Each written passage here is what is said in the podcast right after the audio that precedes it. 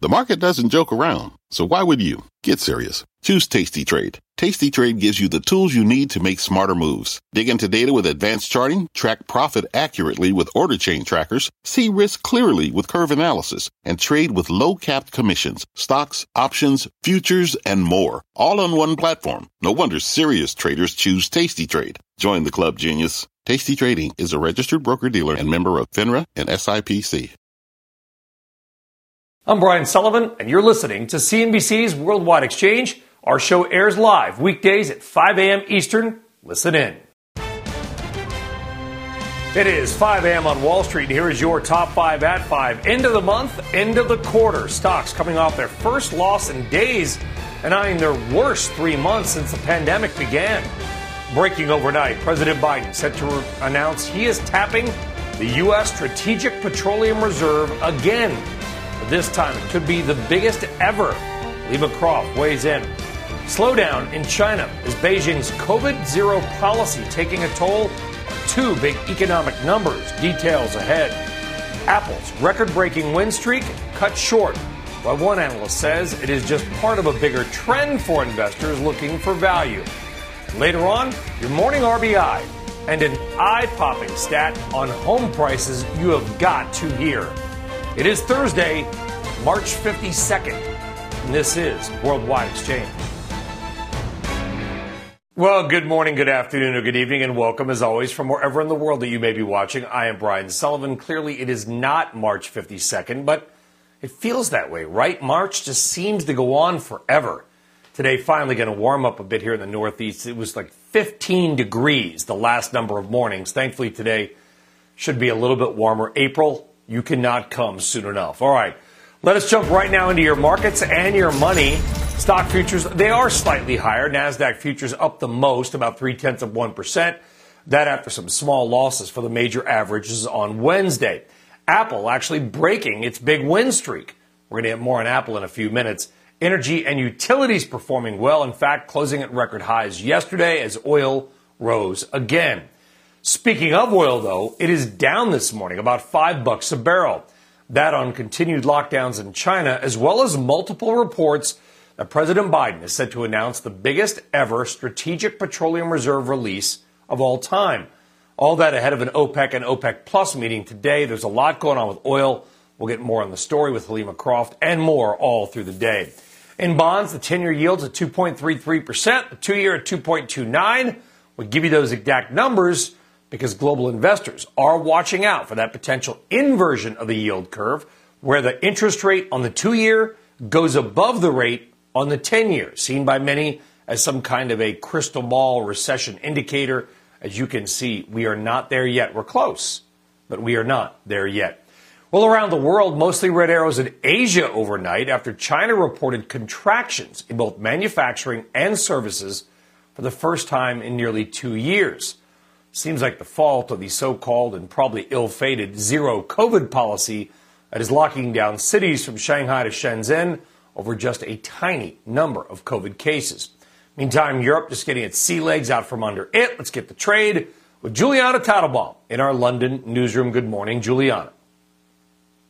Brian, good morning. Well, interestingly, it seems as though European investors are largely shrugging off that weakness that we saw overnight in Asia. We do have red across the board here, with the exception of the Swiss market, which is trading slightly higher this morning. But overall, the moves lower are, are pretty contained. We've got the French market down about 13 basis points or so. Germany hovering around the flat line. UK market also hovering around the flat line. Um, it's been quite a month for European equity, equities marching higher in lockstep with what you've seen stateside side. But for the quarter overall, given this is the final trading day of the quarter, here's the picture. Stoxx 600 is on pace to break a seven quarter win streak, on pace for the worst quarter since Q1 of 2020. But one part of the market stands out, and that is the FTSE 100 here in the UK. For the quarter, we're up about 2.6%. The FTSE on pace for its sixth positive quarter in a row. Now, why is that? Uh, the FTSE 100 is over indexed to oil and gas stocks as well as uh, financial stocks, but oil and gas clearly the best performer over the month of March, and that has provided a boost to the overall index. So FTSE 100 has stood out, but overall for the quarter, uh, it's been a negative one for European equities, Brian. All right, Julianna Tatelbaum, a lot of red there. Thank you very much. See you tomorrow. All right, now to our top story this morning. The price of crude oil here and overseas sharply lower.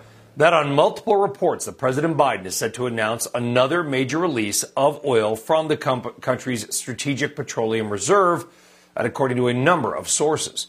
Details of the announcement apparently are still being finalized, but it could be as many as 1 million barrels of oil per day for several months, totaling up to 180 million barrels overall. Once official, the move would mark the third SPR release since November and the biggest one on record. For their part, Goldman Sachs analysts out today saying that while any release would likely help the oil market in the near term, it would not resolve the structural supply deficit they see coming in years ahead and could even spark more oil demand if prices fall. The president is due to speak at 1:30 p.m. Eastern Time today on what the administration calls, quote, actions to reduce the impact of Putin's price hike on energy prices and lower gas prices at the pump for American families. Do keep in mind that the price of oil rose from 65 to $95 a barrel last year, well before the war in Ukraine began. RBC's Helima Croft will weigh in on all this coming up later on this hour. All right, as oil falls, stocks have tended to rise, and that is no different this morning. Stock futures, they're up as oil is down. Let's talk about that and maybe get some good ideas for you going forward. Joining us once again is Josh Wein of Hennessy Funds. Josh, good morning. It does seem to be this uh, almost perfectly inverse relationship between the equity market and the oil and commodity markets. What do you make of it? Yeah, I mean, we, we are absolutely talking, even during earnings season, which is now largely over, but we were, you know, definitely talking more about energy and, and you know, geopolitical issues, and, and that is ruling the day. And, and I guess it goes without saying that every company is, you know, a user of energy and, uh, and is a customer of a utility. So, yeah, it makes sense. And, and it's hard to see where things go. I mean, I, you know, I think we always have thought about energy and, and our, our the availability of it in this country, but I think we never really yeah. thought that you know well we're still subject to you know world you know prices. You know it's a global market, and, and we, we have to live, I, I, live with that. Is that really, you think, just due to the fears of the consumer just getting crushed at the gas pump? Nothing really perhaps has as much of a daily impact mm-hmm. on so many Americans as the price of gas. Just the fear that consumer right. inflation is going to crush the consumer corporate earnings and therefore hurt the stock market, or is it something totally else. Well, yeah, no, I, I, mean, I think that's right. I think the headline about the absolute price of gas is is daunting. You know, three, four, five dollars, depending on where you live. Adjusted for inflation, people like to point out that gas is no more expensive now than it was maybe you know ten or fifteen years ago. But I think, regardless of what that number actually is, I think that people just see the headline. I think that where it really where the rubber meets the road, uh, as it were, would be more in Europe. And so certainly this is a big global economy that is interconnected with the United States and, you know, economic growth is at risk. And obviously that really comes into stark relief in Europe where, you know, they are spending a lot more on, on power and energy than we are here, even though we, yep. we are also spending more. So. No, they're, they're, Europe is getting crushed. They're paying about five to six times what we are. Uh, we've talked about it extensively, Josh. It is a very dire economic scenario in Europe. Uh, let's leave you with some picks here if we can, because one of the stocks that you like is a name well known to our viewers. I've interviewed the CEO many times. It is Tellurian, the liquefied natural gas producer. They just announced they're going to start construction on their new Driftwood project. They don't have full financing yet, but they're going to start. Listen, it's a very interesting trader favorite stock. It's up 80% in 90 days, but that apparently not scaring you off. How come?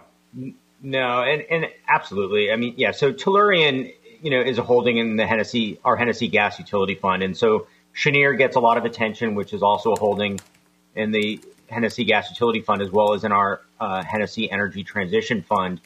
But I would point out Tellurian is more of an early stage name, much smaller market cap. Uh, I believe it's just shy of three billion dollars, and it's an integrated, you know, kind of upstream, midstream, and downstream uh, provider of liquefied natural gas. So they own, you know, some assets in the Haynesville Shale Formation, uh, Driftwood pipeline asset, as well as what you mentioned, which is the Driftwood LNG exportation facility in Southwest Louisiana that should be getting going.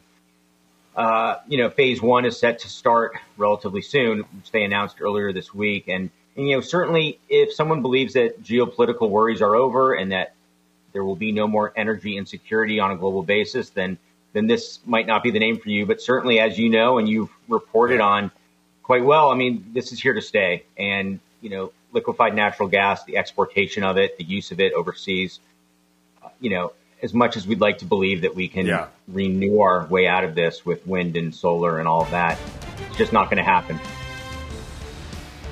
Yeah, and also natural gas getting the blessing from the White House with that European okay. agreement or desire to send more American gas overseas, basically saying, let's go ahead, get more natural gas to Europe, and blunt the impact of Vladimir Putin. Josh Wein, really appreciate you getting up early. Thank you for coming on. And thank you for the compliment. Appreciate it, Josh. Absolutely.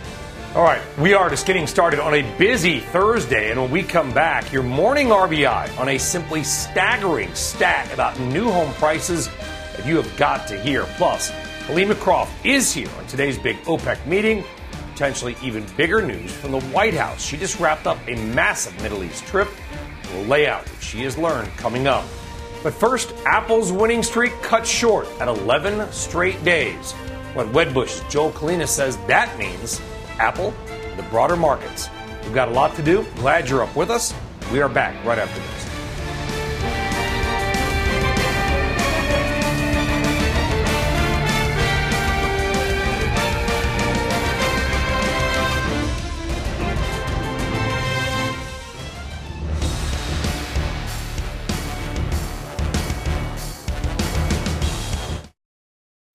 Podcast is supported by FedEx. Dear small and medium businesses, no one wants happy customers more than you do. So you need a business partner just like you. Like FedEx, who understands your passion for serving your customers because they have the same commitment towards you. That's why FedEx offers you picture proof of delivery, packageless and paperless returns, as well as weekend home delivery to 98% of the U.S. on Saturday and 50% on Sunday. See the FedEx service guide for delivery information. What's more, FedEx Ground is faster to more locations than UPS Ground. Trust FedEx for timely deliveries. See what FedEx can do for your business. Absolutely, positively FedEx. What does it mean to be rich? Is it having more stories to share or time to give? Is it being able to keep your loved ones close or travel somewhere far away? At Edward Jones, we believe the key to being rich is knowing what counts. Your dedicated financial advisor will take a comprehensive approach to your financial strategy to help support what truly matters to you. EdwardJones.com slash find your rich. Edward Jones, member SIPC.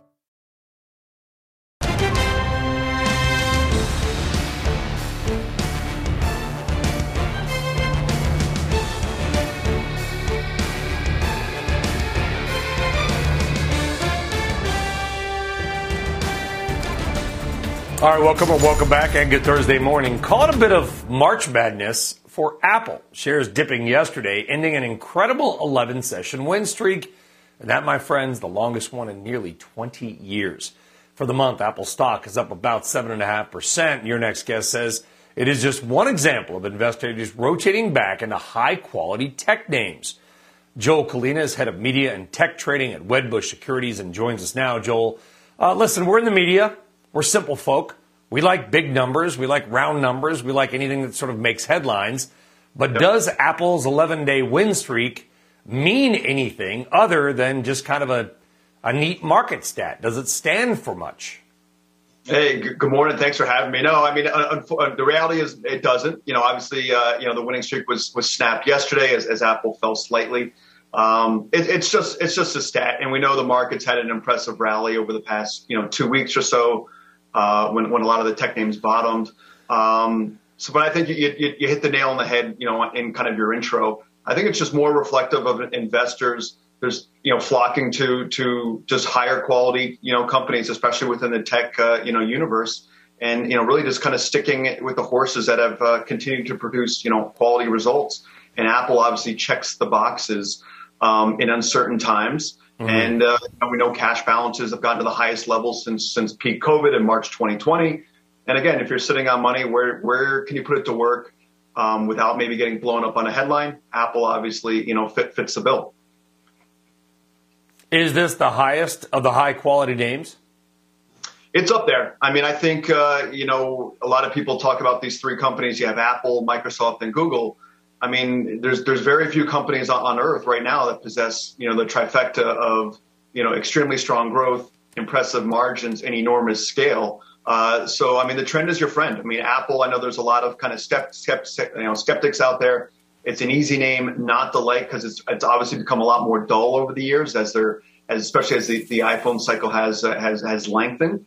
Um, but really, everything they do touches the gold, uh, and they continue to kind of you know innovate around whether it's the hardware subscriptions they're talking about. You know, we saw some payment headlines yesterday as well. It'll be interesting to see how that develops. But kind of they're never content, and they kind of continue to evolve and kind of continue to bundle the uh, their services together, and, and just makes that ecosystem that much stickier.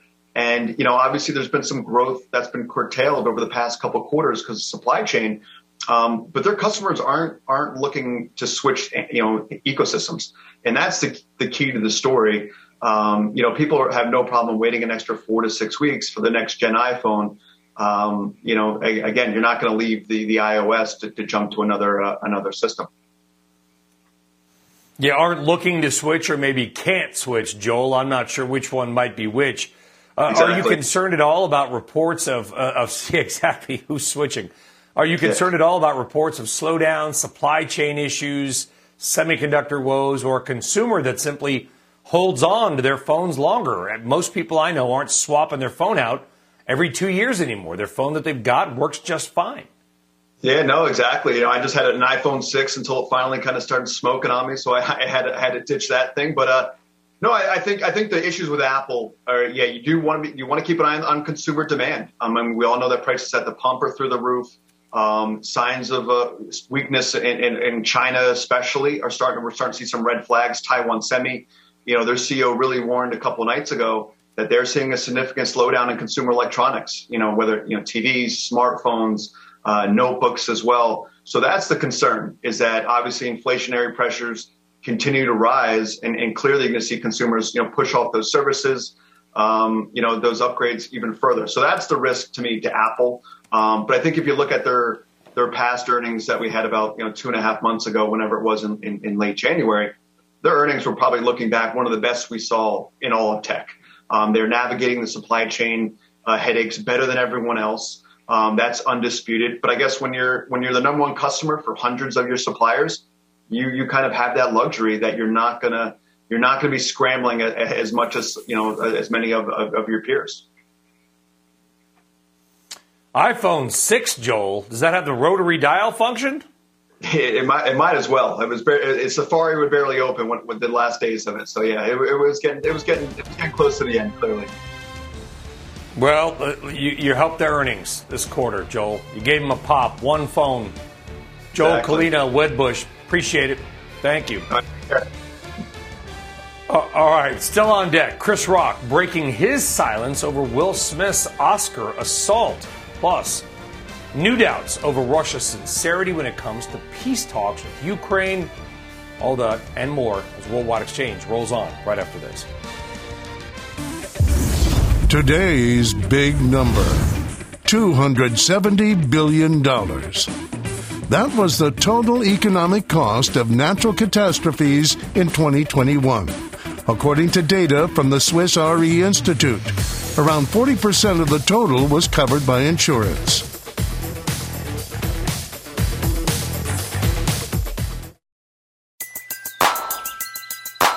Who needs an alarm in the morning when McDonald's has sausage, egg, and cheese McGriddles and a breakfast cutoff? Ba da ba ba ba. This podcast is supported by FedEx. Dear small and medium businesses, no one wants happy customers more than you do. That's why FedEx offers you picture proof of delivery, packageless and paperless returns, as well as weekend home delivery to 98% of the U.S. on Saturday and 50% on Sunday. See the FedEx service guide for delivery information. FedEx Ground service is also faster to more locations than UPS Ground. See what FedEx can do for your business. Absolutely, positively FedEx.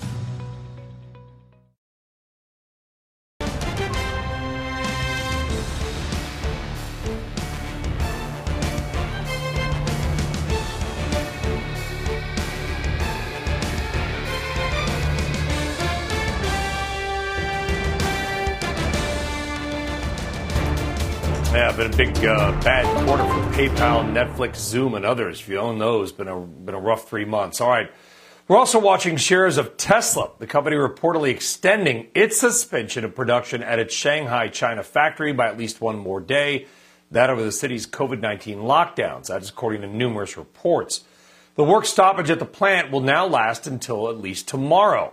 Tesla is reportedly telling all employees to stay home and abide by government orders. Tesla's Shanghai plant is its first outside the U.S. and was responsible for producing half of Tesla's output last year.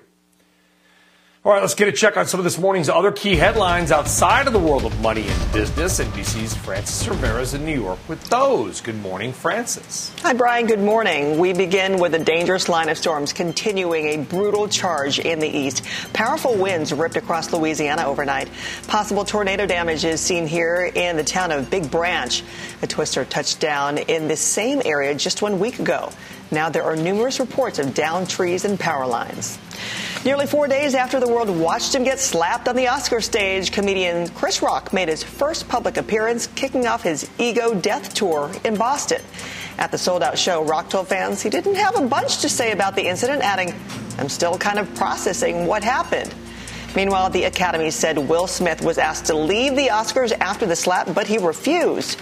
According to the group's board of governors, he could face disciplinary action, including suspension, expulsion, or other sanctions. Action icon Bruce Willis says he is stepping away from acting amid his battle with a devastating cognitive disease called aphasia. It can affect all aspects of communication, including speaking and understanding. Nearly two dozen people told the Los Angeles Times that concerns about his health have swirled for years. And finally, the fairy godfather of St. Peter's Cinderella Run is proving you can go home again. Sources tell ESPN that today, Coach Shaheen Holloway will be announced as the new men's head basketball coach for his alma mater, Seton Hall. Coach Holloway played for the Pirates over 20 years ago and later was the team's assistant coach before his four seasons leading the Peacocks. So coming back full circle for him. Brian, those are your headlines for this Thursday. Going from the Peacocks to the Pirates, but what a heck of a run by St. Peter's. Amazing. Congrats to him and the entire team. Frances, thank you very much. All right, we've got a lot more to do here on Worldwide Exchange on deck. How Apple is reportedly looking to expand, expand its supply chain security and the stocks that may stand to benefit. We're back with that and more right after this.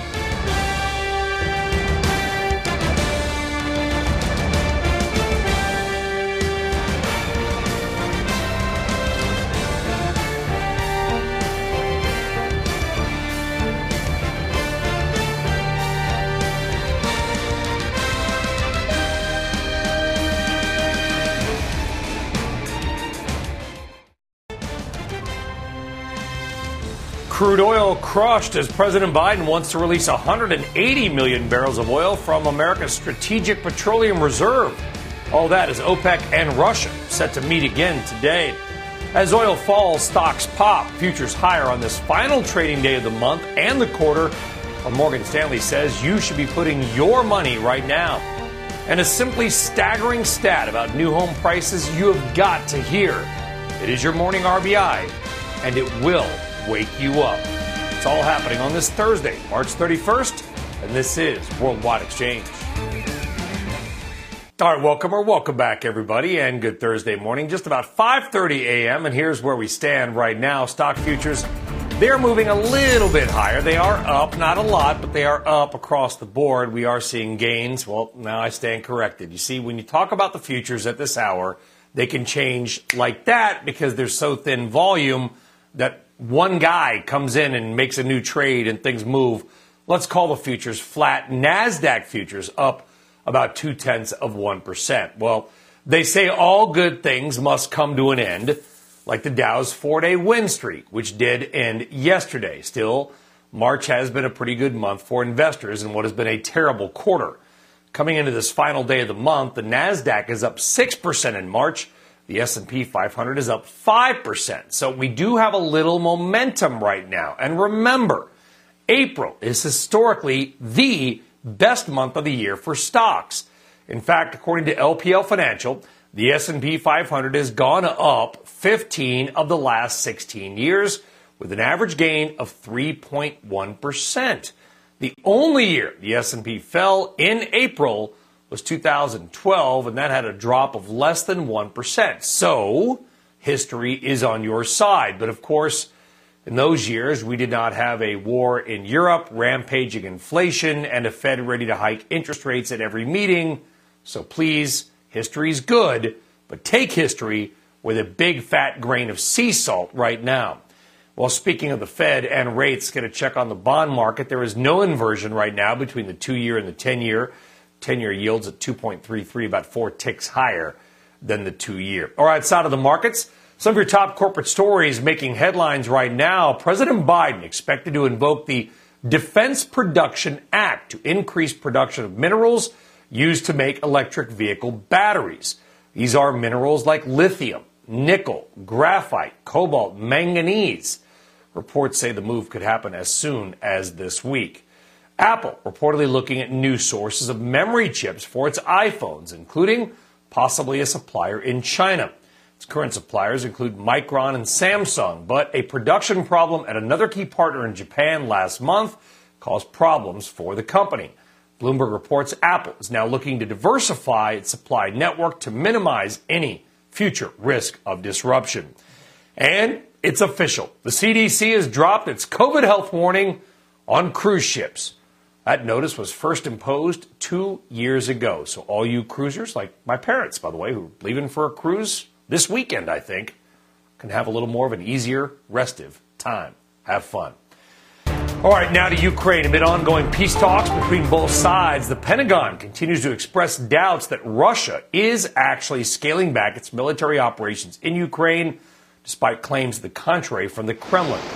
NBC's Molly Hunter is back in Lviv, Ukraine, and joins us now with more. Molly, good morning or good afternoon for you. Where do we stand right now?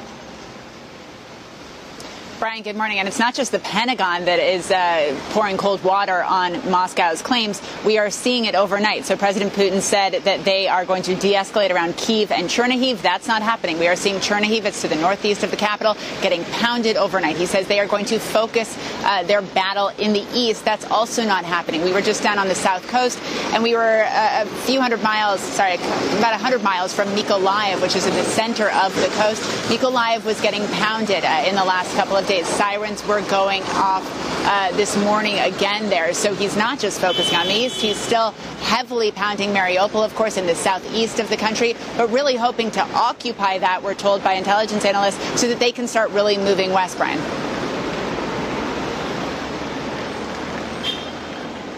back from Odessa, which is, I don't know if it's the only real port, but it's probably the main port for Ukraine as well, main transshipment point. They have been preparing apparently for an attack that is still not to come. Thank God, by the way. Uh, what are they talking about in Odessa? Because that is a key shipment point, maybe the key point for the country of Ukraine. Yeah, the key point, absolutely, Brian. It's where Ukraine's Navy is based uh, after 2014, uh, and it has been blockaded for the last several weeks. So we were there for several days earlier this week. We saw no cargo ships coming in. We didn't see any uh, Ukrainian military kind of coming in and out. Russia has blockaded that from Crimea across the Black Sea.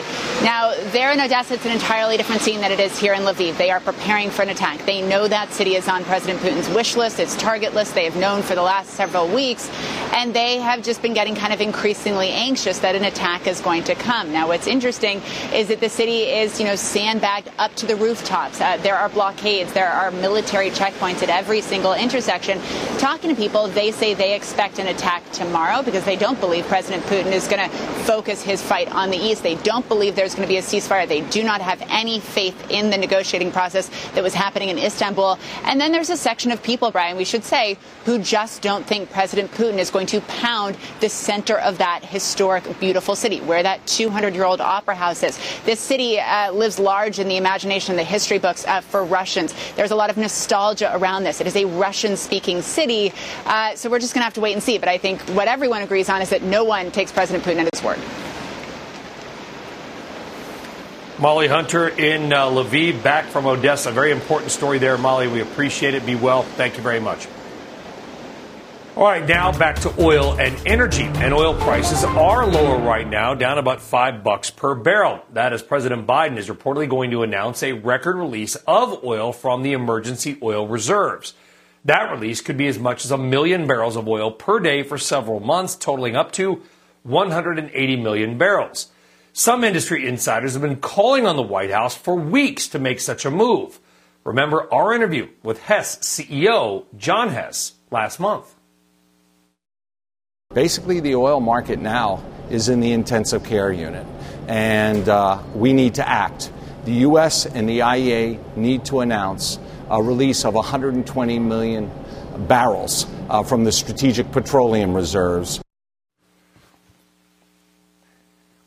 So, if that move happens, it would mark the third SPR release since November and the biggest one ever on record. Remember, it was supposed to be just for emergencies. The president is due to speak at 1:30 p.m. Eastern Time today on quote actions to reduce the impact of Putin's price hike on energy prices and lower gas prices at the pump for American families. According to the White House schedule, the president, of course, his, pre- his announcement will come as OPEC is also meeting today, along with OPEC plus its allies. That includes Russia, of course. And despite growing political pressure from the White House, no change in OPEC's output plans are expected. They are likely to continue to add just over 400,000 barrels of oil per day to the market.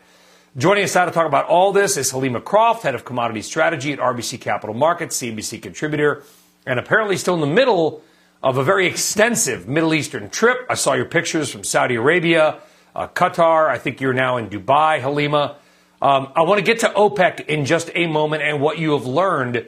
Uh, what do you make of this reported SPR release? Uh, it's a lot of oil. Should it dent prices and the market? I mean, it is a lot of oil, Brian, and we're already seeing a price reaction right now.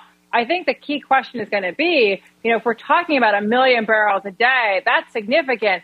But the question is really going to be what is the scale and the magnitude of the Russian losses that it's going to be offsetting? In Dubai a couple days ago, Amos Hochstein, he's President Biden's top energy diplomat, he indicated that Russia was already losing 2 million barrels a day of exports because of this buyer strike. So the question is, if Russian losses expand, if we're potentially looking at 3 to 4 million barrels a day, will this SPR release ultimately be enough? And the question is, is there enough spare capacity if those losses expand? Yeah, and also the SPR has to be refilled. Goldman Sachs out with a note. You don't need to comment on, on your competitors, I understand, but they're saying it may blunt the price impact in the near term, Helima, but it's unlikely to change what they call a structural deficit down the road. It sounds like that's what you're reacting to as well. U.S. demand is strong. India, they're, they're using more oil now than they did before the pandemic as well, and we're still over 100 bucks a barrel. Right, Brian. Again, the issue also is this market was, as you said, tight before we even got into the Russia-Ukraine situation. And again, I'm looking at the fact that we potentially have 2 million barrels off the market now from Russia when we don't have major consumers of Russian energy actually halting those imports. If we do get to a situation where we were to see meaningful energy sanctions, I think this Russian loss will potentially go out to 4 million barrels, 3 to 4 million. And so the question is, is this SPR release ultimately going to be enough if this Russian conflict continues? Well, of course, we've got the OPEC meeting and OPEC Plus meeting today. It's virtual. It's probably going to be another one that's very quick and rubber stamped. And, and Helima, when I saw these headlines about the president's uh, reported plan on the SPR, I thought, well, they expect that OPEC is not going to be adding any more incremental barrels to the market. I'm assuming that you would agree with that. Yes, absolutely. I mean, in our conversations on this trip, two factors. You have countries like Saudi Arabia really looking for the United States to provide serious security guarantees. As we were landing in Riyadh, we just had attacks on critical Saudi infrastructure by the Houthis. They are very concerned about these ongoing attacks, which they see as sponsored by Iran. At the same time, you've heard concerns that if Saudi Arabia and UAE, the two countries with remaining spare capacity, were to deplete those barrels now, they could lose control of this market. Again, there is concern that the Russian losses are, it's not the end of this, that these could expand. And the question is, do you have sufficient shock absorbers in the case that we are not just looking at 2 million barrels off the market, but we grow to 3 or 4 million barrels. So I think the Saudis and the Emiratis want to hold these barrels in reserve to potentially meet a bigger Russian export loss.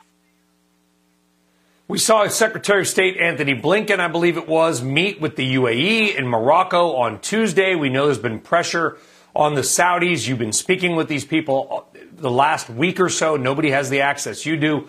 Do they do they feel the pressure from the White House, Helima? Are they do you feel like they may finally cave to US pressure or are they going to keep doing what they do and try to keep politics as they see it out of it?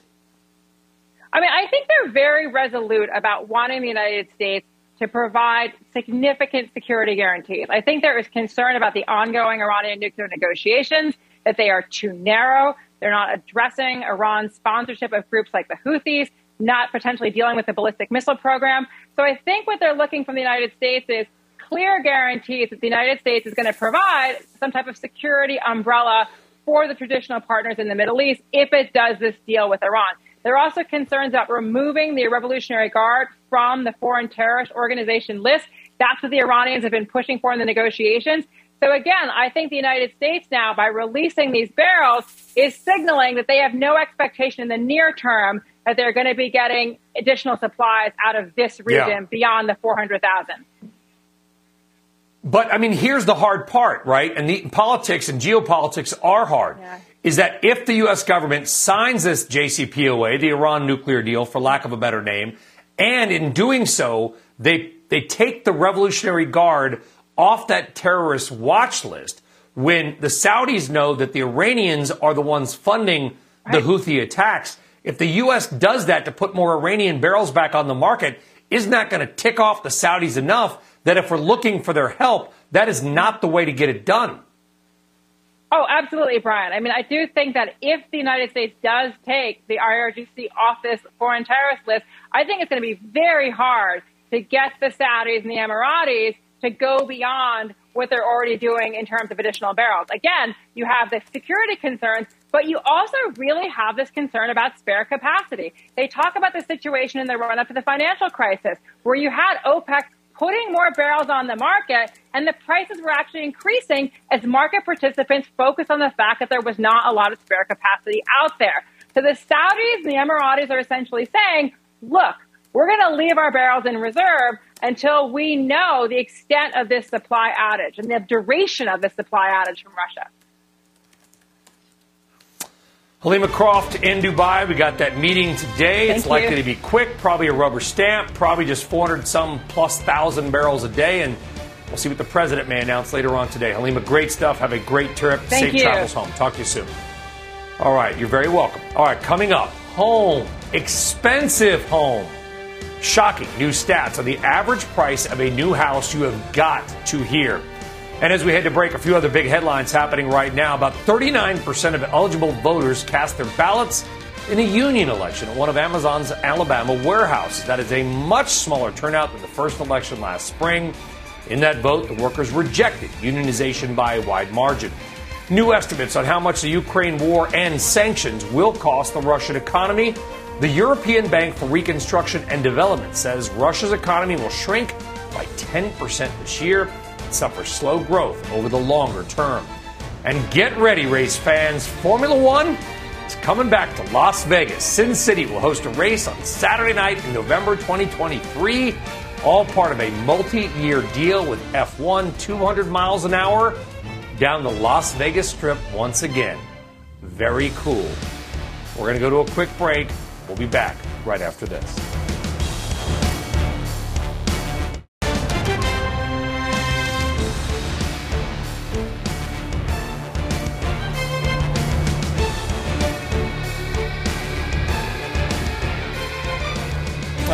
Back. Got our eye on a couple of Chinese technology stocks this morning. Those are Baidu and iQIYI. Why are we following them? Well, number one, they're trading down a bit, but it comes after the SEC added both companies to the list of U.S. traded China stocks that could be delisted if they do not let regulators review prior financial results and audits.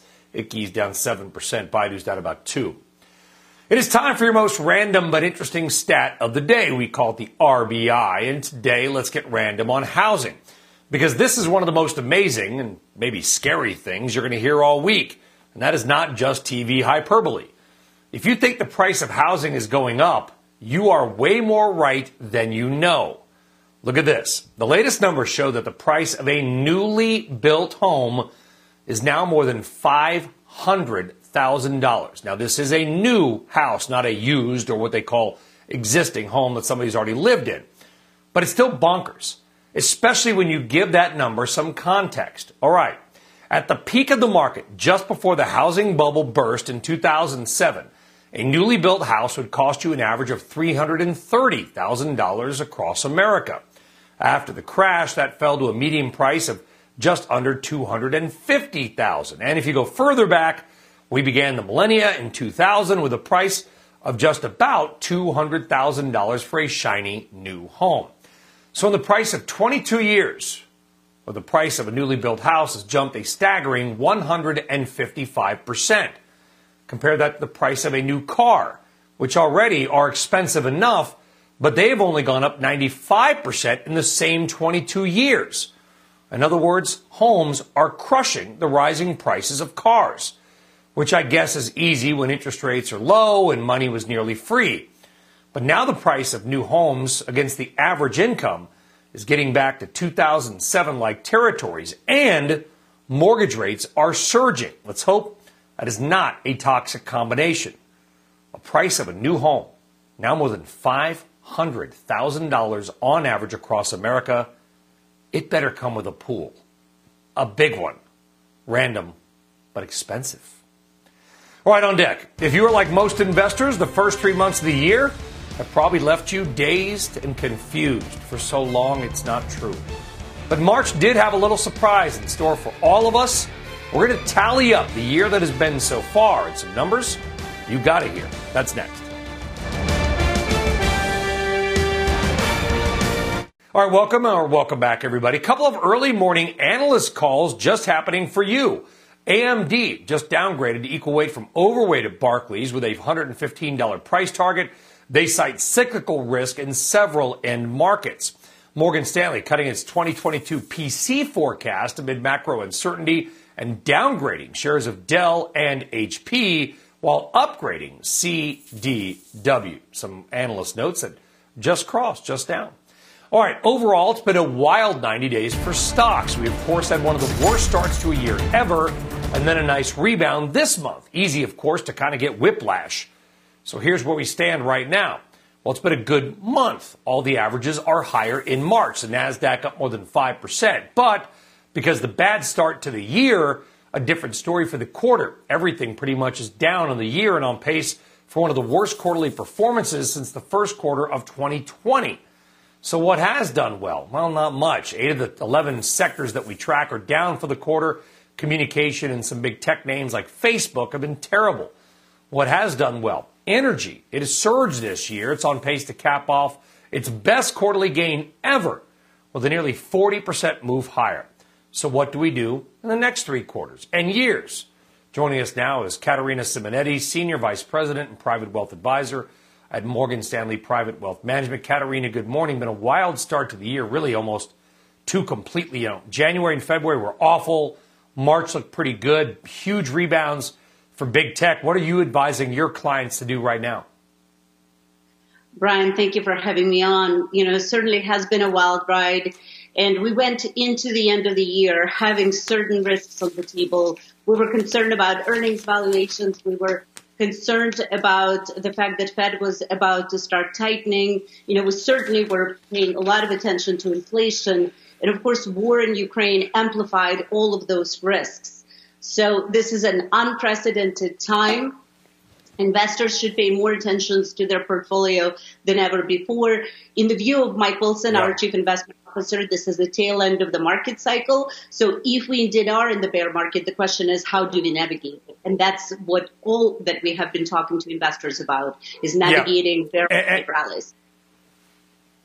And I know that there's a lot of blame that wants to be placed on the war in Ukraine, but here the, we, we forget even recent history, and that is the stock market crashed, in, not crashed, but fell big in most sectors in January, Katerina, and that was before the war began. In fact, most people, most research reports on Wall Street did not expect a war to happen in Ukraine. So the market was weak well before the war began. There had to be some kind of fundamental reason for that. And I assume, Katerina, that reason has not gone away. The war, as horrible as it is, is not the cause of stocks falling in January. Brian, I cannot agree with you more. We had the risks, all of the risks that we were dealing with on the, on the table. The post COVID the recovery when we look at last couple of years and how hot the market got. And we started calling for the market correction for about 10% um, decline right around the summertime. Because when you think about it, you know, when you looked at the earnings and the fact that we were fully expecting that the earnings revisions coming into this year and the when we started really considering inflation, you know, as a threat that it is, not transitory inflation, uh, in, not transitory in nature, but in fact inflation that is here to stay. You know, all of these are issues that you know we're here going into the beginning of the year and are still here to stay. Yeah. In fact, Ukraine, it just introduced that additional amplification to the risks that we've had. So what now? Now Fed is going to be taking action more aggressive than we ever expected. Now investors have to pay attention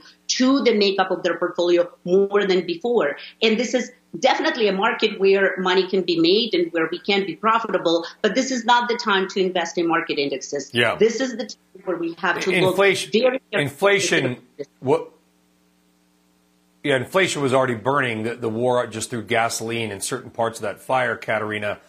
So what do we do? What's a what's a good inflation if we don't think that inflation is going away anytime soon, and I'm not sure anybody does, war or not, what's a good inflation hedge? Well, Brian, you, you mentioned real estate. And in my opinion, one of the best inflation hedges is real estate because you have pricing stability, you have ability to increase rental income, and generally it's used as a safe haven um, sector. Gold historically has done really well too, but in my opinion, I would take a yielding asset class like real estate versus a non-yielding asset class as gold any day. Katerina Simonetti of Morgan Stanley Private Wealth Management. Uh, some fascinating points there and what has been a wild 90 days for the markets, really, and the world. Katerina, uh, thank you very much for joining us once again. We'll see you again soon. All right, folks, that does it for us here in Worldwide Exchange. We will see you tomorrow, 23 hours from now, of course, same channel. I'll see you on Squawk Box in a few minutes. Talk oil and OPEC. Stock futures flat to maybe a little bit higher. Oil down five bucks a barrel. A lot going on. The squawk and the gang will pick up all your coverage next. Have a great day. You've been listening to CNBC's Worldwide Exchange. You can always catch us live weekdays at 5 a.m. Eastern only on CNBC.